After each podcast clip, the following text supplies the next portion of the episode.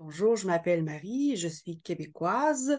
Je suis une femme d'environ 50 ans. Je vais me garder une petite gêne pour préciser. Je suis féministe depuis plus longtemps que je me souvienne. J'enseigne la sociologie dans un cégep de la grande région de Montréal. C'est entre euh, le, le lycée, je crois, et l'université. Et je m'intéresse beaucoup à la façon dont on enseigne la question euh, aux étudiants ou aux étudiantes que je dois former.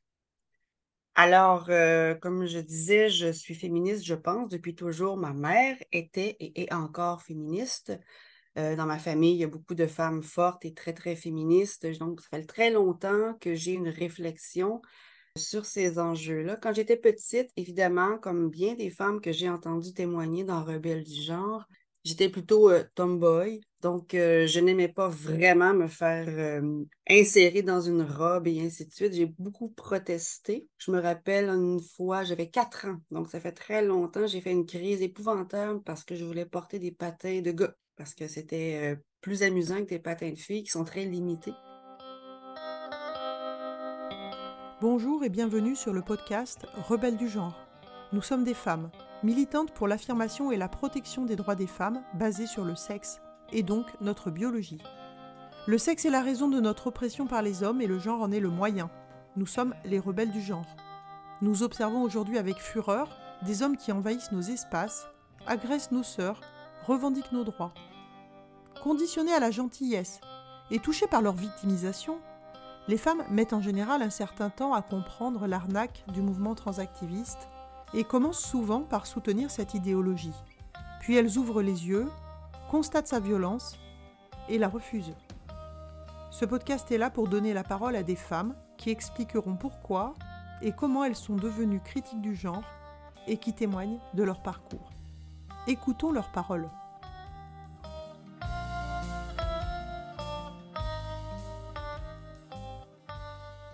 Je me rappelle une fois, j'avais 4 ans, donc ça fait très longtemps, j'ai fait une crise épouvantable parce que je voulais porter des patins de gars, parce que c'était euh, plus amusant que des patins de filles qui sont très limités. Et euh, ma mère a fini par euh, céder et j'ai pu mettre les patins de mon frère. Donc, ça fait très longtemps que je, me questionne sur pourquoi je suis obligée de correspondre à des normes qui sont euh, moins intéressantes que les normes de garçons. Juste pour préciser, quand tu parles de patins, tu parles de patins à glace? Oui, de patins à glace, effectivement. on est bien au Canada ici, d'accord. Oui, c'est ça. Les patins blancs, pour le patin artistique, ça, on appelle ça des patins de filles, puis euh, il y a moins de possibilités d'arrêter, par exemple. C'est pas la même configuration, ils sont très, très inconfortables. Alors qu'avec des patins de gars, on peut faire de la vitesse. On peut tout faire. Ben oui, on peut tout faire, voilà, exactement. Les et les chaussures de gars. Euh. Exactement, exactement. C'est ma première crise féministe. Il y en a eu d'autres par la suite, mais euh, mes parents m'ont quand même laissé euh, refuser les robes, être ce que je voulais, jouer avec ce que je voulais. Donc, j'ai une éducation relativement euh, exempte de contraintes de toutes sortes. N'empêche que j'ai toujours gardé l'idée que c'était injuste d'être une fille et je crois que ça, c'est ce qui a beaucoup alimenté mon féminisme, qui n'était pas très articulé. Quand j'ai commencé à étudier la sociologie, j'ai davantage articulé mon féminisme, mais j'ai jamais euh, ressenti le besoin de me trouver une famille féministe particulière. Donc, je, n'avais aucune idée de quel genre de féministe j'étais. Mais j'étais de toutes les luttes, disons, pour l'avancée des droits des femmes dans la société. Voilà.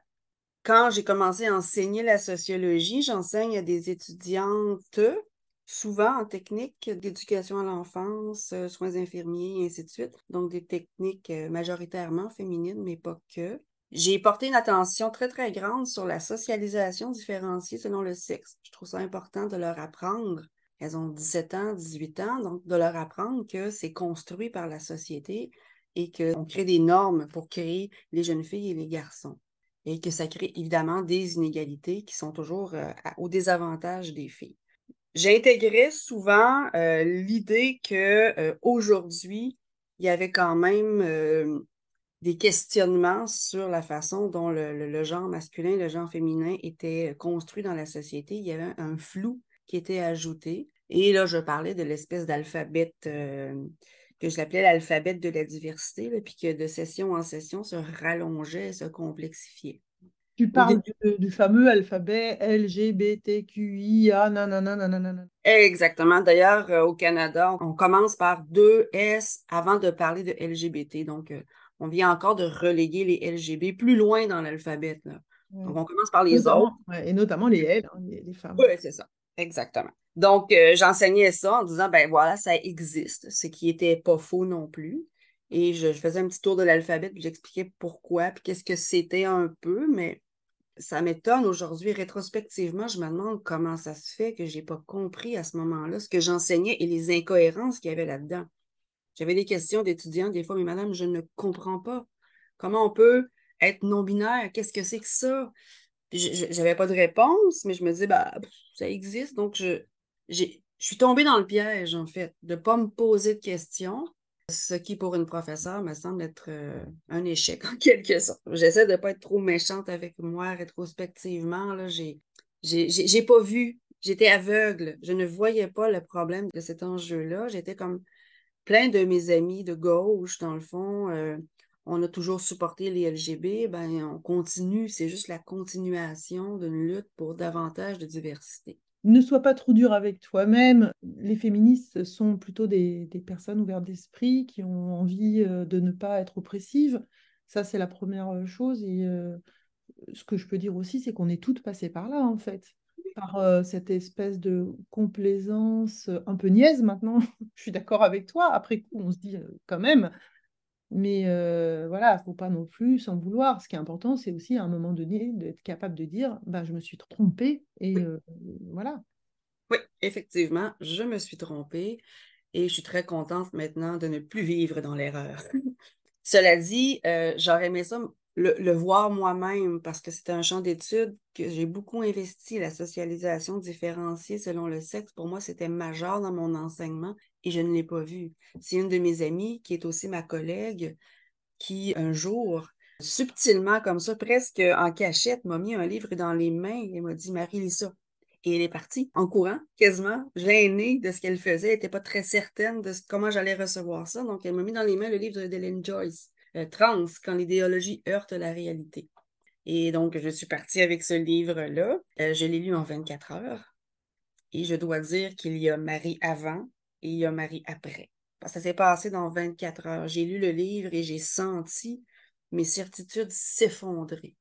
Et j'ai senti le doute entrer très, très largement dans mon esprit en me disant, mon Dieu, qu'est-ce que j'ai fait là? Qu'est-ce que je n'ai pas vu? Et là, je me suis rendu compte que je devais complètement repenser la question. C'est donc une révélation pour moi. Ça a été même un trou de lapin. Je suis rentrée là-dedans et je me suis mis à lire, à lire, à lire, à lire. J'avais d'autres, ma collègue qui me fournissait aussi matière à réflexion, euh, d'autres amis qui avaient déjà réfléchi. On s'est mis à lire compulsivement sur la question et on est devenus euh, presque des spécialistes, j'oserais dire. Et ça a mené aussi une réévaluation complète de ma manière d'enseigner. Donc ça, c'est assez important, je pense. Pour moi, enfin, c'était un, gros enjeu parce que ça changeait complètement la façon dont je voyais les choses. Ce livre-là euh, euh, m'a vraiment ouvert l'esprit, ça m'a vraiment ouvert les yeux et ça a complètement redéfini ma, ma conception des choses. Et là, j'ai vu ce que ça cachait. Ça cachait une idéologie qui est destructrice, à mon sens, pour la société, pour le commun. Et c'est ça que je dois faire voir à mes étudiants et, à mes étudiantes qu'en dehors de la diversité, de l'acceptation, il y a des dangers. D'accord. Euh, ça nous amène justement à la question suivante. Du coup, est-ce que tu peux développer euh, ce point en, précisant pourquoi tu penses que cette idéologie, tu, utilises le, terme idéologie et je pense que tu as tout à fait raison, cette idéologie, pourquoi est-elle une menace pour les femmes, pour les droits des femmes, pour les droits des enfants, pour la société euh, plus globalement? Et bien sûr, ce qui va nous intéresser ici, c'est que tu développes ton contexte à la fois canadien et québécois. Tout à fait. le contexte avant, disons, il y, a quelques, il y a quelques années, on n'en parlait à peu près pas au Québec de ces questions-là, à part dans certains milieux. Je vais y revenir tout à l'heure. Je pense que ce que je voudrais dire, le plus important, c'est de démontrer comment l'idéologie de l'identité de genre empêche toute discussion sociale. Pour moi, c'est euh, la chose la plus épeurante que je vois parce qu'il y a une impossibilité d'en arriver à des décisions politiques qui font du sens. Et je vais faire un petit détour par le contexte de ce qui arrive en ce moment au Québec. C'est très chaud en ce moment. On n'en parlait pas beaucoup, là. on n'a pas les, euh, les mêmes, euh, les mêmes débats qui ressortent au même moment que chez vous. D'abord, je tiens à dire que depuis 2017, l'identité de genre est inscrite dans la Charte canadienne des droits et libertés de la personne, donc comme un motif de non-discrimination. Ça s'est passé sans débat public ou à peu près. Il n'y a pas beaucoup de groupes féministes qui ont été amenés à la table, ou en tout cas pas beaucoup de groupes féministes critiques qui ont pu se positionner sur cette décision-là. Euh, mais alors, du coup, euh, euh, ils ont défini ce que c'est l'identité de genre, parce que moi, ça m'intéresse de savoir. Ben, en fait, si on va sur le site du gouvernement du Canada, il y a plein de définitions qui sont. Je pense qu'on ferait pas mieux dans un spectacle d'humour, mais l'identité de genre est définie comme quelqu'un qui se sent femme ou quelqu'un qui se sent homme, et on voit des trucs comme non-homme. Là, et... et... du coup, qu'est-ce qu'une femme? Eh, c'est jamais défini dans le lexique. On définit toutes sortes d'identités bizarres, euh, comme bi. Ah, non, je pourrais même pas vous. Il y a les bispirites, je sais. Euh, oui, oui, effectivement, qui était un concept qui n'était pas du tout lié à l'identité de trans, mais qui l'est devenu maintenant. On met n'importe quoi là-dedans. dès que quelqu'un se sent euh, non humain, non femme, non homme, non ci, non ça, tout rentre dans le lexique. Mais il y a une soixantaine de définitions euh, d'orientation sexuelle différente ou d'identité différente. Donc, on mélange les deux, évidemment, sans comprendre qu'on mélange des pommes et des oranges. Donc, ces personnes sont, sont protégées contre euh, les discriminations, ce qui est dans l'absolu plutôt une bonne chose. Hein. La discrimination, a priori, euh, Mais, mal. Par contre, on sait, on sait pas, on sait pas ce que c'est. C'est ça, parce que je, suis d'accord avec, avec, avec vous, il faut faut empêcher la discrimination envers les personnes trans en tant qu'individus. En même temps, si ce qui est protégé, c'est l'identité de genre, ça fait en sorte que si je mégenre quelqu'un, on peut me poursuivre. Il y a des gens qui ont été poursuivis parce qu'ils ont mégenré leur propre enfant, par exemple. Quand tu dis mégenré, ça veut dire que, par exemple, des parents qui appellent euh, leur fille euh, fille. Oui, c'est ça. Avec des pronoms de fille. C'est ça.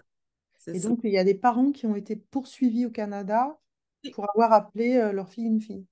Oui, tout à fait. Donc, euh, ça pose un problème sérieux, justement, en raison de ça. Donc, ça, c'est le premier jalon. Depuis 2017, la Charte des droits et libertés de la personne va protéger l'identité de genre. Le gouvernement actuel est un gouvernement, euh, disons, néo-progressiste, donc se croit progressiste, mais bon, ça dépend ce que ça veut dire. Prend des drôles de, de décisions et a bu le Kool-Aid, j'ai envie de dire, il va dire des termes, va, va lancer toutes sortes de termes dans l'espace public sans vraiment comprendre ce que c'est, mais c'est ce qu'il faut dire quand on est progressiste.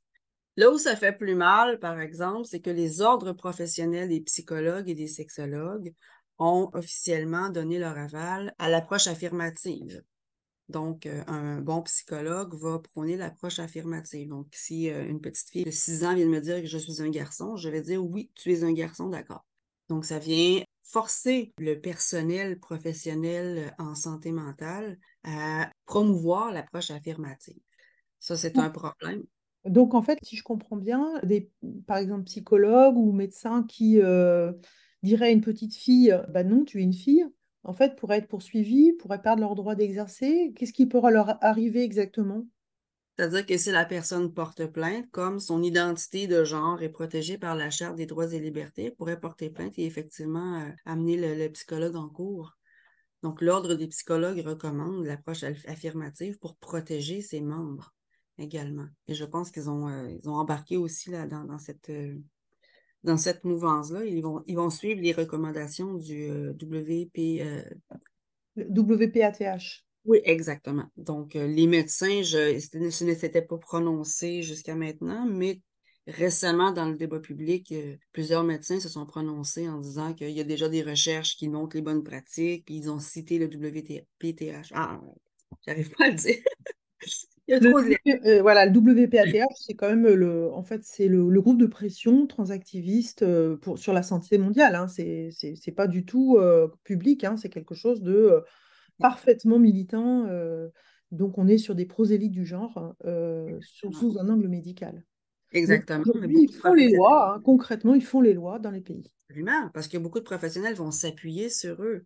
Plutôt que de faire eux-mêmes la recherche ou d'aller chercher l'information, ils vont s'appuyer sur eux. Et pourtant, on, a quand même, euh, à Toronto, on avait le docteur Zucker qui avait une clinique euh, qui traitait les enfants dysphoriques de genre, qui faisait ça depuis 30 ans à peu près. Et très récemment, ben très récemment, ça fait quand même quelques années, sa clinique a dû être fermée parce qu'on l'accusait de faire des thérapies de conversion. Pourtant, lui, il affirmait que 80% euh, des enfants qu'il rencontrait finissaient par accepter leur corps et accepter leur sexe. Donc, soit garçon, soit fille. Et pour 20% ben, ça ne fonctionnait pas. La dysphorie était trop grande. Il les amenait dans un autre euh, chemin. Donc, il travaillait avec l'approche euh, de la vigilance. Non, c'est pas comme ça que ça s'appelle. c'est l'attente bienveillante. L'attente bienveillante, voilà. Donc, c'est ce qu'il prônait. Et c'est la raison pour laquelle on a fermé sa clinique aussi. On a dit non, c'est pas ça qu'il faut faire. Il faut affirmer le genre pour pas que les jeunes soient malheureux. Donc, euh, je reviens maintenant à euh, toujours 2017. Il y, a, un autre événement qui est très, très important. Le plus gros groupe de défense des droits des femmes au Québec, la Fédération des femmes du Québec, a élu à sa tête un homme transidentifié donc une femme trans, je mets des guillemets, à sa tête. Ça veut dire que ça faisait quand même longtemps, probablement, que l'idéologie travaillait ce groupe-là, sinon cette personne-là n'aurait pas pu être élue à mon sens. Mais c'était la consécration du fait que ce groupe féministe d'importance avait décidé d'emprunter un chemin néo-progressiste, avec tout ce que ça implique, en termes aussi de GPA, en termes aussi de réflexion sur la prostitution, que eux appellent maintenant le travail du sexe. Donc, ça a créé un schisme dans les milieux féministes québécois très, très important. Et beaucoup de membres ont quitté la Fédération des femmes du Québec pour fonder un autre groupe euh, pour le droit des femmes qui s'opposait justement à cette façon de concevoir les choses. Oui, ça s'appelle PDF Québec maintenant, effectivement. Exactement. On imagine mal une, association féministe euh, avec un homme à sa tête, et donc il faut vraiment être complètement aliéné pour euh, considérer qu'un homme peut être une meilleure féministe qu'une femme, en fait. C'est quand même incroyable. C'est quand même assez incroyable que la Fédération des femmes du Québec soit menée par un, un homme transidentifié. Mais en fait, ils arrivent à faire une OPA sur les mouvements féministes qui est absolument, euh, c'est des coups de maître, hein, parce qu'on a aujourd'hui, en France, c'est un peu la même chose, hein, le mouvement Nous Toutes, qui euh, aujourd'hui, ben, pareil, euh, qui a dans l'équipe dirigeante un homme transidentifié et qui aujourd'hui milite activement pour le droit au travail du sexe, la pornographie, la GPA et bien sûr le voile. Hein, parce que tout ça, ça va ensemble. Tout ça, ça va ensemble, effectivement. Effectivement. Donc, on a le même contexte là-dessus. À ma connaissance, euh, PDF Québec est le seul groupe qui va militer activement contre l'idéologie de l'identité de genre. Je n'en connais pas d'autres. Il y a également WDI, donc euh, la Women's Declaration International, qui a évidemment au, Québec. Oui, il faut signer la déclaration. Je sais que vous allez le dire à la fin, mais je le dis quand même. Donc, ça, c'est le contexte global. Euh, c'est dans ce contexte-là qu'il y a quelques mois, euh, le feu a pris. Donc, on avait des feux de forêt, mais on avait aussi un débat très chaud sur euh, l'identité de genre. Ça a commencé dans une province qui n'est pas le Québec, le Nouveau-Brunswick, pardon, où le premier ministre a voulu légiférer sur les transitions sociales à l'école et la responsabilité de l'école sur ce sujet-là, puisque l'école n'a pas l'obligation de dire aux parents que son enfant a transitionné vers l'autre sexe. Donc, ça a créé un immense débat. Et euh, ce qui était étrange dans ce débat-là, c'est que, effectivement, je dis étrange, ça devrait pas me surprendre, mais les méchants de l'histoire étaient les personnes qui soutenaient le droit des parents de connaître euh, un événement aussi important dans la vie de leur enfant. Et donc, on présentait les parents comme des méchants qui pourraient martyriser leur enfant, je ne sais trop, s'ils apprenaient que leur enfant a changé de prénom et, euh, et de pronom. Et donc, les bonnes personnes dans l'histoire étaient présentées comme les personnes qui comprennent que les jeunes trans, si on n'affirme pas leur genre et si on leur pose des questions, pourraient être à risque de se suicider, et ainsi de suite. On connaît la rengaine, l'utilisation de la menace, de la peur du suicide pour dire qu'il faut absolument protéger ces enfants-là. En fait, la rhétorique du secret, là, ça, m'évoque en fait la pédocriminalité. Les pédocriminels, qu'est-ce qu'ils font aux enfants? Ils font des choses et ils leur disent c'est notre secret, n'en parle pas à tes parents. En fait, pour moi, il y a vraiment un lien qui est assez évident, cette histoire du secret, de euh, on te protège contre tes parents, alors que quand même, les parents, euh, bah, ils sont là pour ça. Oui, et je pense même que on coupe le lien de protection des parents, même si les parents questionnent, ce qui, à mon sens, est leur rôle, ne sont pas nécessairement en désaccord avec leur enfant, veulent le soutenir, veulent le mieux pour leur enfant. Donc, même si les parents ne sont pas dans l'affirmation euh, bête de, de, Ah oui, d'accord, tu es un garçon maintenant, ils ont un rôle protecteur. Si l'enfant fait une transition de cette ampleur-là et on le coupe du soutien de ses parents, qui sont les personnes qui l'aiment le plus au monde, on lui enlève une protection. À mon sens, le risque de suicide à la rigueur serait plus élevé chez quelqu'un dont on coupe le lien avec les parents et qui fait une transition par lui-même coupé de, ce réseau-là. Ça me fait penser à Jeffrey March, le, le YouTuber ou Instagrammeur, je ne sais plus, qui disait aux enfants, euh, qui dit aux enfants, toujours d'ailleurs sur Internet, je suis votre maman d'Internet, venez parler en privé avec moi, etc et qui a menacé de mort une femme qui, euh, qui a contesté son, ben ça, en fait, en disant non, mais tu vas pas parler en privé à mes enfants, en fait. Et c'est euh, en quelques jours, les euh, activistes trans ont retrouvé le nom de cette femme, mais surtout l'adresse des écoles, les horaires des écoles des enfants, etc. Et cette femme, elle a ensuite fait un message pour le supplier d'arrêter tout ça parce que elle était terrifiée pour ses enfants, quoi. Mon Dieu, mon Dieu. Ça ne devrait pas m'étonner d'entendre ce genre d'absurdité-là. Et pourtant, à chaque fois, je, mon cœur lâche pendant quelques instants. Ça me vieillit prématurément, ce débat-là. aïe, aïe, aïe. Mais enfin, notre premier ministre euh, du Nouveau-Brunswick se fait traiter de vieux premier ministre de droite, euh, borné, obtus, et ainsi de suite. Donc, le débat, tel qu'on l'a entendu dans, l'espace public, est du côté des écoles qui veulent cacher euh, la transition sociale des enfants.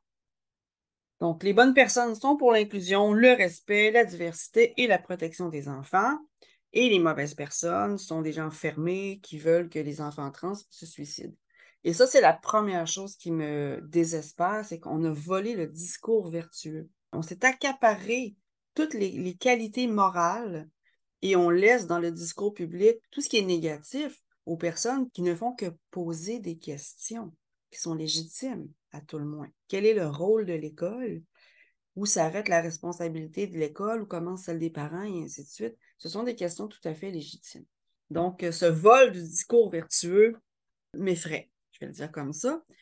Au printemps dernier, au Québec, euh, c'est nous qui avons euh, subi maintenant une controverse autour des drag queens ça a été tout un événement dans l'espace public parce que plusieurs drag queens, en fait, vont lire des contes aux enfants dans les bibliothèques. Ça, c'est une chose en soi. Et il y a certains parents qui ont protesté en disant «Hmm, Il me semble que ça envoie un drôle de message aux enfants que les drag queens leur lisent des contes. Et immédiatement, le débat s'est fracturé en deux euh, sur la ligne vertueuse de c'est méchant d'être contre les drag queens, sont si formidables, sont si extraordinaires et ainsi de suite. Et ça fait pas de mal aux enfants, on leur lit des histoires, voyons donc. Jamais aucun journaliste n'a posé des questions aux personnes qui questionnaient la présence des drag queens dans les bibliothèques auprès des enfants. Donc, jamais ils ont entendu les arguments voulant que c'est pas tant les drag queens qui lisent aux enfants, quoique ça peut quand même se questionner à mon sens. Euh, mais c'était ce qu'elles lisent aux enfants. On lit aux enfants des contes qui vont leur dire qu'il faut que tu découvres ton vrai toi, tu n'es peut-être pas un petit garçon, et ainsi de suite. Donc, l'idéologie de l'identité de genre passe par les livres pour enfants qui sont de plus en plus nombreux. Et des petits-enfants n'ont pas ce qu'il faut intellectuellement pour comprendre que c'est de la boîte comme discours.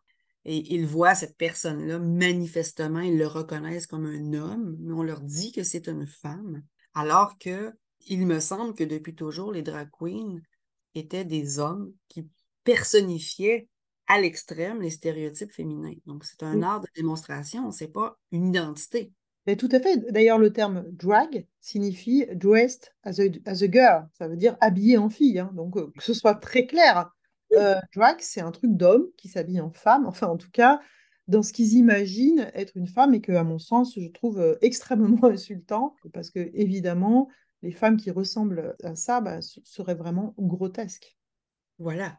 Mais c'est performatif, c'est un art de performance et euh, la plupart du temps, euh, les drag queens sont des hommes hétérosexuels, pour ce qu'on en sait de toute façon. Puis des hommes hétérosexuels, mais qui ont envie quand même d'avoir contact avec de très jeunes enfants.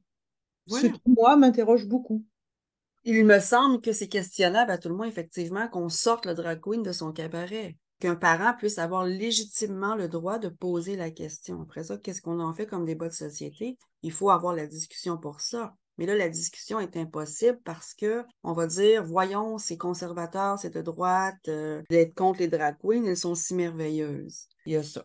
Et puis, donc, euh, le, les médias n'ont pas cherché à creuser, là. Ils ont juste répété bêtement les échos qu'ils avaient du côté, disons, euh, du côté trans de la force, je vais dire comme ça. Il y a même un, animateur de la radio publique, Radio-Canada, que j'aime beaucoup, que je trouve d'une très grande euh, honnêteté intellectuelle, qui s'est laissé avoir parce qu'il a dit que les drag queens, c'était une orientation sexuelle.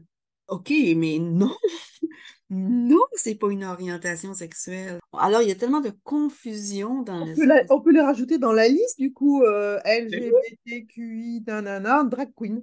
Drag queen, voilà, il faut qu'il soit là. Donc, ça s'est enflammé au Québec euh, dans l'espace public sur les drag queens. Ça s'est déchiré la chemise. Euh, il y avait les méchants qui voulaient questionner la chose et il y avait les bons qui soutenaient les pauvres drag queens. Il y a eu des messages de soutien partout sur Facebook. Il fallait mettre notre soutien aux, drag queens. Ce que je trouvais un peu déplorable, mais je m'en suis pas mêlée euh, publiquement. À l'automne, rentrée scolaire, les petits-enfants rentrent à l'école et soudain, quelqu'un publie sur les réseaux sociaux la lettre que l'école a envoyée aux parents au sujet de Mix Martine. Donc, euh, prof non-binaire, féminine, manifestement, puisqu'elle s'appelle Martine, qui veut se faire appeler Mix. Donc, euh, tollé encore parce que l'école, la, lettre qui était envoyée aux parents était loin de la suggestion. Et, que ce soit clair, Mix, c'est pas son nouveau prénom, hein. c'est des nouveaux pronom. Pronom, exactement. comment ça se décline? Est-ce que tu peux faire une phrase avec mix dedans, s'il te plaît, pour qu'on comprenne? Mix Martine, puis aller aux toilettes mixtes, par exemple? Plutôt que dire Madame Martine, euh, l'école a dit non, il faut dire Mix Martine, vous n'avez pas le choix parce que Mix Martine est une personne non binaire. Et donc, c'est protégé par votre constitution, votre des libertés euh, fondamentales. Absolument. Si c'était resté, à mon sens, dans la classe, Mix Martin explique, je préfère m'appeler Mix, ça aurait été une chose, à mon sens. Personnellement, je ne suis pas sûre que j'aurais été d'accord, mais bon, à la rigueur. Mais c'est que c'est devenu public. L'école a averti les parents qu'il fallait mixer Mix Martin, je vais dire comme ça. Et ça a fait un épouvantable dans l'espace public. On s'est encore une fois déchiré sur les mêmes lignes de fracture t'es intolérant ou euh, t'es ouvert d'esprit. T'es dans le camp des gentils ou t'es dans le camp des méchants. Exactement. Exactement. Donc, moi, j'étais dans le camp des méchants euh, très, très clairement. Je suis une méchante turf. Tout ça parce que tu veux pas appeler Martine Mix Martine, vraiment. À la rigueur, peut-être, j'aurais pu accepter personnellement si quelqu'un me le demande, ça me cause pas de problème. Mais là, c'est des enfants. Et euh, on a eu au Québec un débat social très, très long pendant 15 ans sur les signes religieux dans l'espace public. Et on vient d'avoir une loi, la loi 21. Donc, la loi 21 fait en sorte qu'on ne peut pas porter un signe religieux ostentatoire quand on est en position d'autorité. Donc, ça comprend les juges, les policiers, mais aussi les enseignants et les enseignantes. Parce que les enfants pourraient être susceptibles d'être euh, idéologisés par le voile que porte l'enseignante. Et on ne voit pas le lien avec le fait d'idéologiser l'enfant en lui imposant, disons, euh, l'identité de genre sans la questionner. Mais ça me fait penser euh, à ce cas, euh, mais tellement grotesque, d'un enseignant québécois aussi, je crois, qui est venu, qui est venu l'an dernier, après les, vacances de Pâques, je crois, il est revenu avec une poitrine, une prothèse de poitrine absolument monstrueuse. en cours de menuiserie, je crois. Et c'était, tu peux raconter ça parce que c'était vraiment en fait, je pense que c'est en Ontario. Je ne suis pas certaine que ce soit au Québec, mais c'est pas important. Effectivement, là, donc un professeur qui subitement euh, s'est mis à s'habiller en femme très sexy, évidemment, avec des, des, des, gros seins, mais plus qu'ostentatoire, je dirais. Là. C'est une, femme aurait ça, ça serait handicapant. Donc, euh, bonjour les problèmes de dos et juste pour monter les escaliers, euh, bonne chance. Donc, c'est des prothèses mammaires absolument monstrueuse. Et l'école l'a protégé, l'a défendu, son syndicat l'a défendu en disant, euh, je ne sais pas si c'est il ou elle, en tout cas, il, il a le droit. En québécois, on a un petit mot qui sert à tout. Il a le droit de porter ça, vous ne pouvez pas vous plaindre et ainsi de suite. Donc, euh, pendant plusieurs mois, cette personne-là est arrivée à l'école avec ses gros, gros, gros seins. C'était grotesque. Alors qu'à l'évidence, c'était quand même un fétiche sexuel, qu'il avait en face de lui des étudiants, des, jeunes, euh, des garçons qui étaient euh, manifestement perturbés par ça, et qu'en fait, c'est un autogynéphile qui a juste sexualisé un contexte d'enseignement. Et moi, en tant qu'enseignante, et j'imagine toi en tant qu'enseignante, moi, ça m'a mise extrêmement mal à l'aise, en fait. Ben oui, moi aussi, surtout que en tout cas, dans, nos écoles, si un professeur s'habille de façon trop sexy, la direction va intervenir en disant hum, c'est pas approprié pour l'école que tu portes des décolletés comme ça ou que tu portes une, si courte mini-jupe et ainsi de suite. Donc là, cette personne-là, puisqu'il était dans le parapluie trans, on ne peut pas lui toucher. Lui, il peut s'habiller sexy et mettre des seins monstrueux, c'est pas un problème, alors que pour l'ensemble des autres professeurs, s'habiller trop sexy pour l'école, c'est problématique. Cela dit, depuis la rentrée, je crois, il a laissé ses seins à la maison. Maintenant, il est un homme sans poitrine. Euh, il a changé de bord finalement. Donc, son identité a évolué pendant l'été. Voilà. Enfin, je trouve ça quand même euh, tout à fait scandaleux qu'on l'ait laissé euh, en contact avec des enfants, des adolescents qui ont sans doute été très perturbés par ça. Et je pense que l'école, elle, elle, a failli dans son rôle de protection des enfants.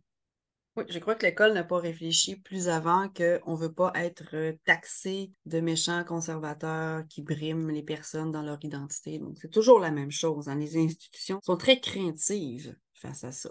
Puis d'ailleurs, euh, je vais rester à l'école. Le sujet s'était pas encore éteint au, sujet de Mix Martin qui est arrivé un autre euh, débat, cette fois-ci au sujet des toilettes mixtes.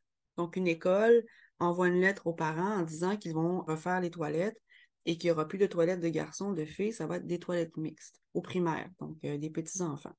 Et le débat est reparti encore une fois sur exactement la même ligne de fracture des méchants bornés qui veulent séparer les garçons des filles et les vertueux qui acceptent tout le monde, et ainsi de suite.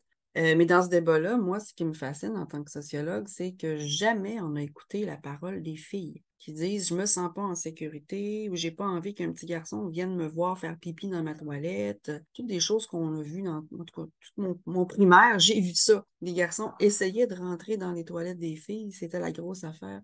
Et là, subitement, la protection des euh, peut-être trois personnes trans ou non-binaires de cette école-là vaut plus que l'entièreté des filles, de la sécurité ou du sentiment de sécurité de l'entièreté des filles ou même du sentiment d'intimité aussi. Au primaire, c'est quand même le moment où plusieurs filles deviennent femmes, elles ont leur menstruation. Donc, c'est quelque chose, déjà, c'est difficile à vivre au primaire.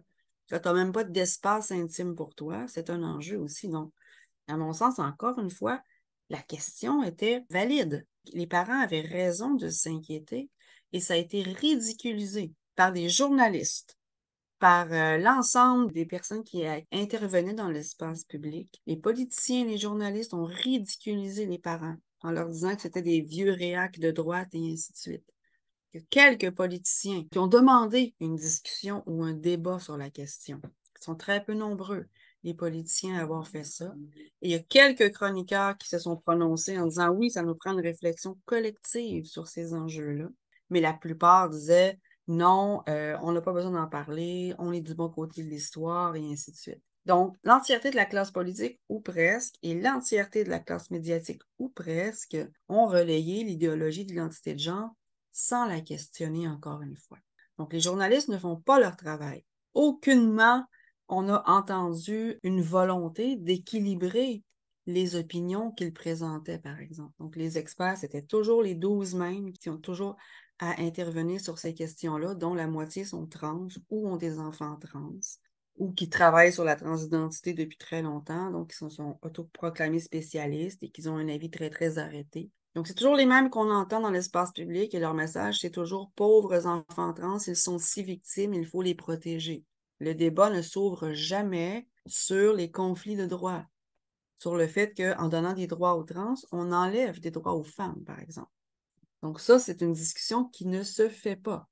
Et l'étiquette transphobe, évidemment, surgit facilement. Dès qu'on pose une question, on est transphobe, on est méchant, on veut pas le bien des enfants, on est de droite, nanana, parti conservateur, bon, ça va très vite. Ce qui fait en sorte que ça amène une impossibilité de discuter de la question dans l'espace public.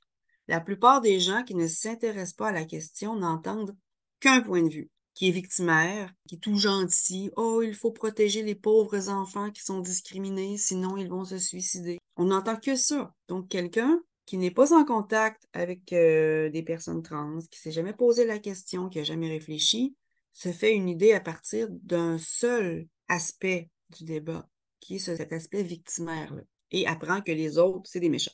Donc, euh, on ne peut pas amener de critiques ou de questionnements légitimes. Ça veut dire qu'on est transphobe si on fait ça. On est infréquentable.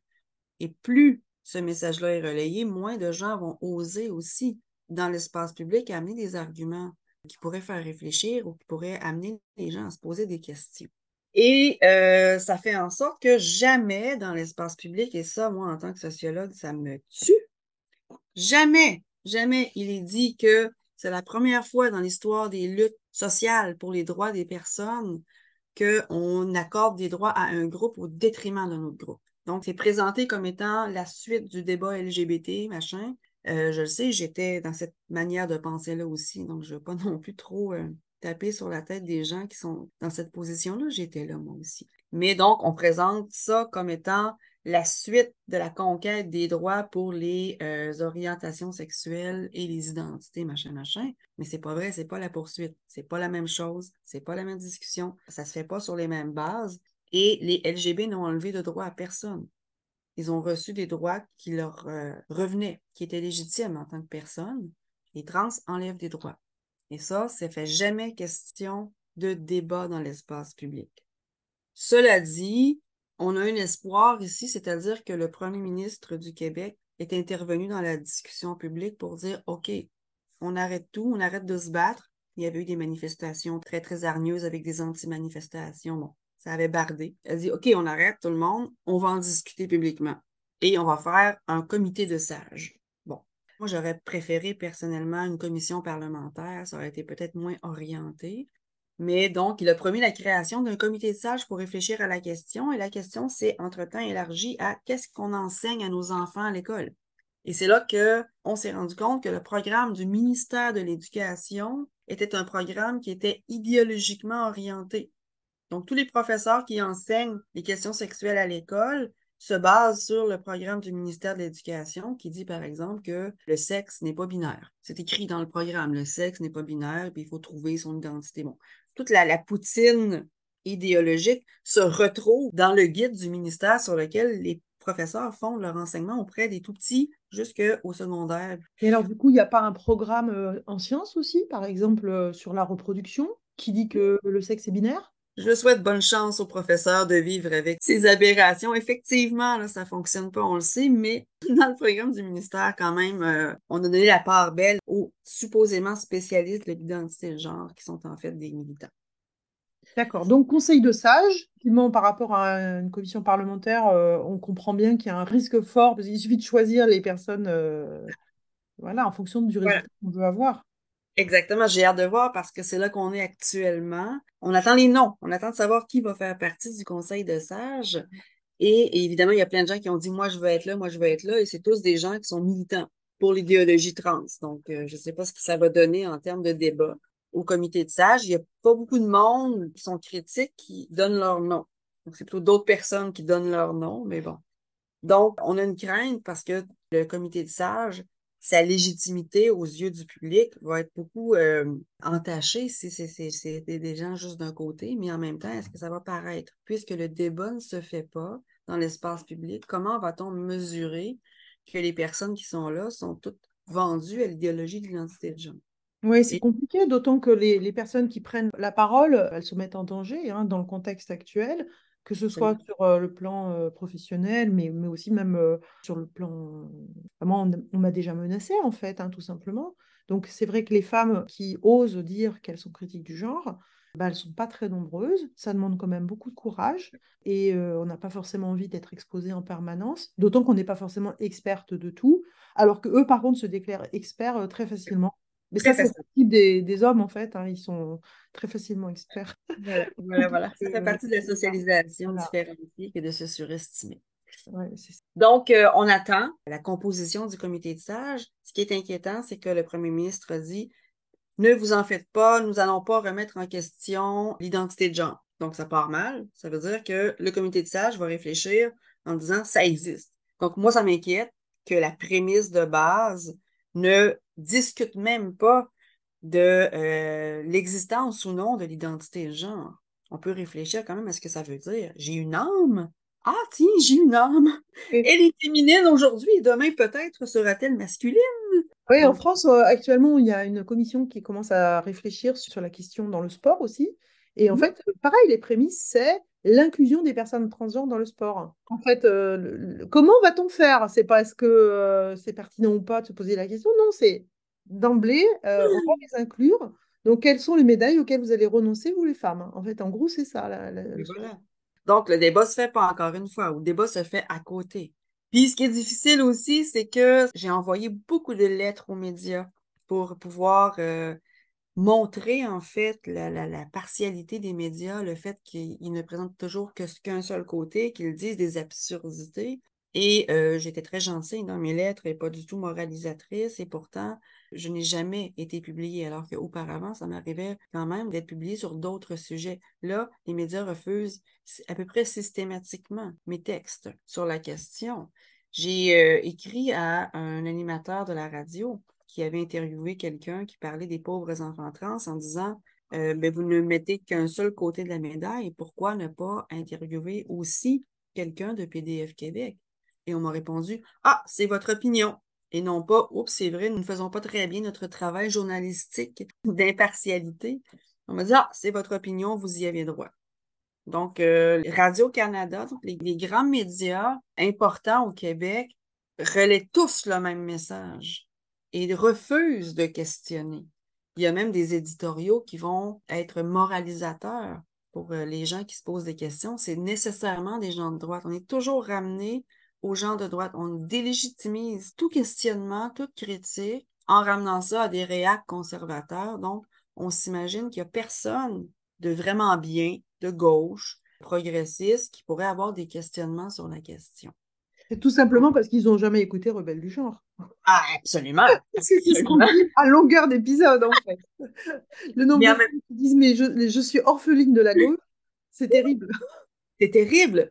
Mais en même temps, je réfléchis beaucoup et je fais beaucoup de lectures, je passe mon temps à lire ça. Et là, je suis en train de lire Peter Bogosian, qui nous explique comment avoir des conversations difficiles. C'est un livre merveilleux. Et il parle de l'identité morale et politique en disant que souvent, les faits euh, n'arrivent pas à détruire la conviction des personnes parce qu'ils sont trop attachés à leur identité politique. Et c'est un des problèmes, à mon sens, que la gauche a l'impression qu'elle détient la morale de leur côté, qu'elle est du bon côté de l'histoire, qu'elle est progressiste, puis c'est ça qu'il faut faire sans se poser de questions parce que ça remettrait trop facilement en compte leur identité de progressiste. Donc, les faits leur glissent sur le dos comme l'eau sur le dos d'un canard. Comment on fait après ça pour faire du commun?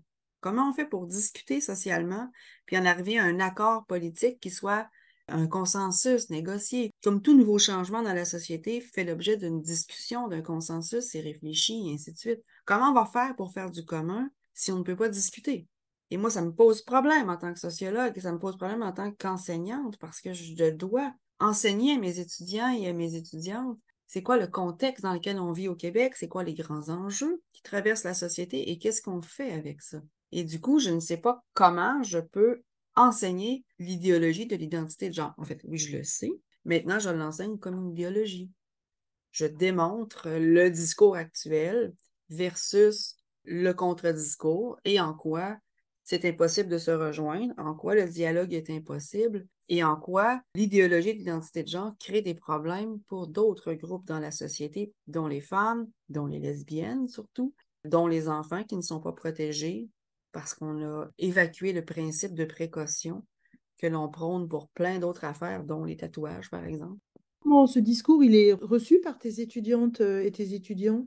J'avoue que j'étais très craintive au début. J'étais pas certaine. J'avais peur d'avoir une poursuite, d'avoir des manifestations devant mon cégep, euh, de me faire mettre des étiquettes sur ma porte, méchante turf, euh, et ainsi de suite, parce que c'est arrivé à d'autres collègues dans d'autres institutions. Je vais répondre à, ta question. Je vais juste, comme prémisse, dire que j'ai euh, j'ai décidé de prendre le taureau par les cornes et d'en parler directement à ma direction en leur demandant s'ils allaient m'appuyer puisque j'enseignais quelque chose que je savais être risqué et je leur ai montré comment j'allais l'enseigner.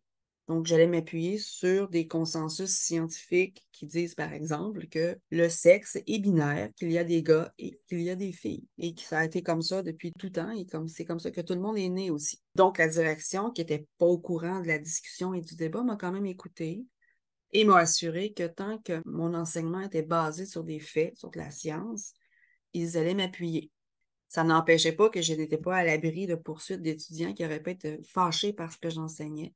Et je suis arrivée en classe très, très stressée de l'enseigner parce que le cours sur l'idéologie de genre, dans mon calendrier, concordait avec l'explosion dans l'espace public de ce sujet-là. C'est donc très chaud dans l'espace public.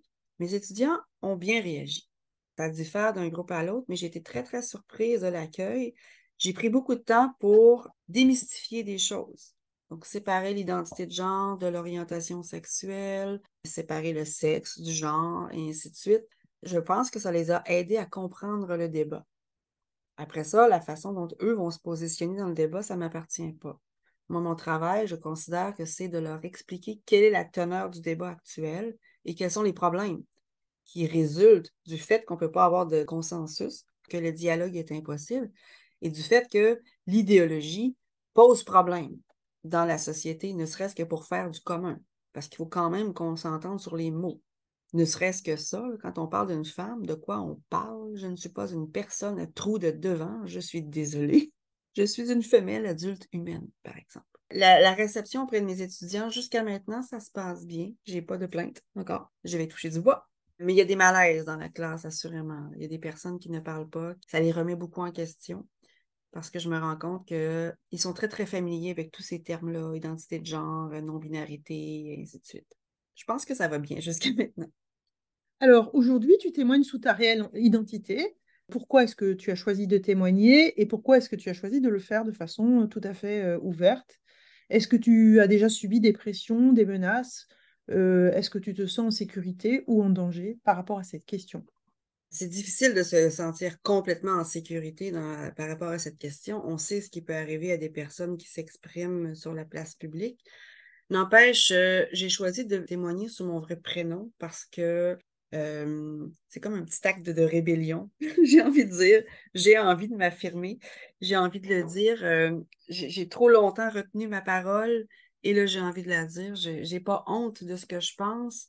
Je ne cause de tort à personne. Pour moi, c'est donc important de le faire en mon propre prénom. Je fais attention pour qu'on ne m'identifie pas trop facilement non plus. Je ne veux pas courir après le trouble. Donc, je me garde une petite gêne quand même, mais je sais que je fais bien mon travail. Je sais que je n'endoctrine pas mes étudiants, mes étudiantes. Euh, je ne leur dis pas non plus de façon très, très claire et franche, c'est de la boîte, l'idéologie de l'identité de genre. Je leur laisse eux-mêmes en arriver à cette conclusion-là. Donc, j'ai l'impression que j'ai rien à cacher. Quand tu t'as dit, c'est de la quoi l'identité de genre? De la boîte La boîte. De la boue. Ah, de la boue, d'accord. c'est à la fois euh, familier et un peu étrange, le québécois. J'oublie la différence, effectivement. Je tiens aussi à dire que j'ai quand même plusieurs personnes trans dans mon entourage avec qui je discute parfois de ces questions-là. Et c'est pas le fait d'être trans qui est problématique, c'est le fait d'être militant. Donc, euh, mes discussions les plus chaudes, je les ai eues avec des personnes militantes qui n'étaient même pas trans. Il y a souvent des féministes ou des personnes de gauche qui refusent de laisser aller leur propre identité de gauche. Et cette colère-là, elle met fin rapidement à la conversation. Ah, oh, de toute façon, je ne discute pas avec toi, tu es de droite, ou tu es rendu de droite, ou tu es devenu de droite, et ainsi de suite. Donc, Oui, je suis une turf, je suis une méchante turf. J'ai pas vécu personnellement d'épisodes dramatiques peut-être que ça m'aurait incité à plus de prudence. Donc, il m'est rien arrivé personnellement, à part quelques discussions un peu chaudes sur les réseaux sociaux, mais j'ai réglé la question. J'ai quitté les réseaux sociaux. Donc, depuis ce temps-là, ma vie va beaucoup mieux. Est-ce que tu as une anecdote à raconter sur un événement qui t'a marqué concernant la transidentité ou le transactivisme? Euh, en fait, c'est pas vraiment une anecdote. Euh, il y, a beaucoup de personnes dans le podcast Rebelle du genre qui partaient d'expériences très, très personnelles avec la transidentité ou le transactivisme. Euh, c'est pas mon cas. Comme j'ai dit, moi, j'ai rien vécu de grave. Cela dit, j'ai dit tantôt que quand j'étais petite, je ne m'identifiais pas nécessairement de façon confortable dans les normes qui entourent la féminité. Mais à l'époque, le discours transactiviste n'existait pas. C'était pas dans l'air du temps. Quand ma fille, qui était à la petite école, est passée exactement par la même place que moi, elle est revenue de l'école un jour, puis elle m'a dit Maman, je veux être un garçon. Là, on n'était pas du tout dans le même contexte parce que le discours existait et la possibilité existait, puisqu'on l'enseigne à l'école, puis c'est dans, la, cour d'école aussi. Et j'ai discuté avec elle, puis très rapidement, ce que j'ai vu, c'est qu'elle avait les mêmes problèmes que moi c'est poche d'être une fille. On ne peut pas gagner au ballon, les garçons ne veulent pas jouer avec nous autres, puis quand on gagne, ils, rient de nous, ainsi de suite. Donc, c'est le, fait que c'est injuste de vivre dans une société où les filles sont moins bien considérées que les hommes. Donc, très rapidement, ma fille, par chance, n'est pas tombée dans le bain transactiviste et très rapidement, elle a arrêté de parler de ça et ça a construit son féminisme aussi. Et ce que je veux dire, c'est que moi, c'est ce qui m'inquiète le plus actuellement. On le voit que si auparavant, c'était des hommes qui voulaient devenir des femmes, maintenant, ce sont des jeunes filles, très, très majoritairement, qui choisissent de s'identifier comme garçons, peu importe ce que ça veut dire. Ça me dit deux choses. D'abord, c'est pas ces jeunes filles-là qu'on entend dans l'espace public. C'est toujours des hommes qui se disent femmes qu'on entend. C'est eux les transactivistes. Et pourtant, c'est les jeunes filles qui veulent quitter la féminité. Et à chaque fois qu'une jeune fille veut quitter la féminité, comme ma fille aurait pu le faire, je me dis, c'est une féministe de moins. C'est une, jeune fille qui a baissé les bras, qui a dit, OK, c'est plus facile d'être un homme plutôt que de combattre les stéréotypes qui font en sorte que c'est poche d'être une fille. Donc, moi, ça, ça, ça c'est quelque chose qui m'inquiète. On a besoin de la colère de ces jeunes filles-là, pas de leur fuite. Ça m'émeut beaucoup ce que tu dis parce que je, trouve que c'est très juste et je sais, euh, je, vois combien c'est dur d'être féministe aujourd'hui, aussi les violences auxquelles tu dois faire face, mais aussi combien ça peut remplir ta vie, combien ça peut donner du sens à tes actions, combien tu peux avoir la conviction que tu es dans le juste, que tu te bats pour quelque chose qui peut changer le monde et qui peut changer la condition des filles. Euh, en tout cas, moi, c'est ce qui me nourrit. Oui, oui. Le discours transactiviste détricote tout ça. Est-ce que tu as quelque chose à ajouter pour terminer? Euh, oui, je voudrais dire merci aux rebelles du genre. Je pense que pendant plusieurs mois, alors que je creusais la question, je me remettais beaucoup en question et j'ai beaucoup puisé de courage dans les témoignages que j'ai entendus. Ça m'a aidé à rester saine d'esprit en entendant toutes ces femmes-là passer à travers des expériences euh, parfois très, très douloureuses, en témoigner avec beaucoup de bon sens. Je me disais, d'accord, à chaque fois, je me disais, OK, non, c'est correct ce que je pense, j'ai le droit de penser comme ça. Ça m'a beaucoup donné de courage pour continuer à naviguer dans ces vents contraires-là. Et euh, ça me fait dire que chaque geste de résistance est important toutes les personnes n'ont pas nécessairement euh, le courage de témoigner ou la capacité de le faire, mais des fois, juste de taper sur l'épaule, un petit like sur les réseaux sociaux, ce sont tous des gestes rebelles qui, en s'additionnant, viennent donner du courage à un mouvement qui doit se faire entendre dans l'espace public. Donc, c'est très, très important, je crois, de prendre appui sur tous ces gestes-là, puis d'avoir, peut-être d'y trouver le courage pour nous-mêmes rajouter notre voix, parce que c'est précieux. Merci d'avoir écouté notre parole et n'hésitez surtout pas à partager le plus largement possible. S'il vous plaît, signez la Déclaration des droits des femmes basée sur le sexe, womensdeclaration.com. Rejoignez-nous, n'ayez plus peur, ensemble nous ferons changer les choses. Si vous souhaitez témoigner, contactez-nous. Et à bientôt pour un nouveau témoignage de Rebelles du genre.